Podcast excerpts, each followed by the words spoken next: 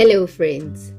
I'm your host, Rafilo Ramatlodin Welcome to the Village Conversations podcast, a space where you get your weekly dose of inspiration through mini devotionals. Thank you for tuning in to today's episode. If it is your first time here, a warm welcome to you. I hope you are left inspired and encouraged. Don't forget to subscribe, review, and share this podcast with your network. We all need a foothold of inspiration every now and again. This month of August, in honor of Women's Month, I am running with a series called Notable Lessons from Women in the Bible. Some of these women are popular and well known, but others not so much. So join me on this journey. The first lesson is don't be shy to make your requests known. Know your place and bargain or negotiate if needs be. Whatever you do, be bold and audacious in your requests to God, your employer, your husband or partner, your friends, your family, anybody. Be bold and audacious in your requests. The inspiration for this lesson is brought forth by Achsah's mini insert in the Bible Achsah was Caleb's only daughter, whom Caleb gave in marriage to Othniel. He was fulfilling a promise he had made that whoever succeeds in capturing Kiriath Sefer, a land which was assigned to Caleb by God. Some may say that Achsah wasn't being grateful when she went to her father to ask for something more.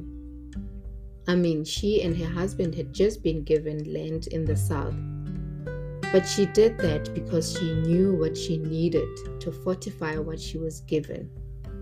She was strategic in her request, starting off by stating what she needed and why she needed it.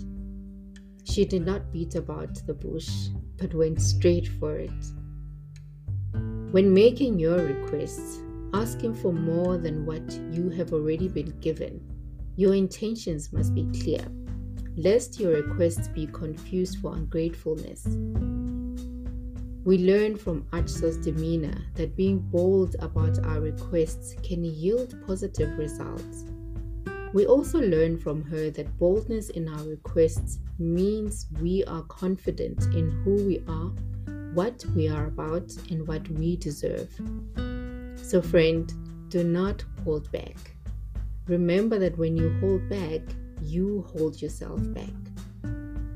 If you are not explicit with what you want or need, nobody will know what you need, and as a result, they can't help or provide for your needs. So show up for yourself as whole to the world and everyone in it so that they can experience a whole you as well as respond to a whole you no half measures or in betweens, but a whole you. I hope you've been encouraged and challenged by this week's message. Tune in next week to hear more lessons from the woman in the Bible.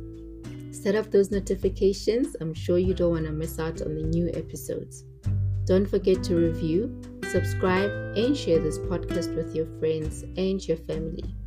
Until next time, have a good week and stay blessed. Música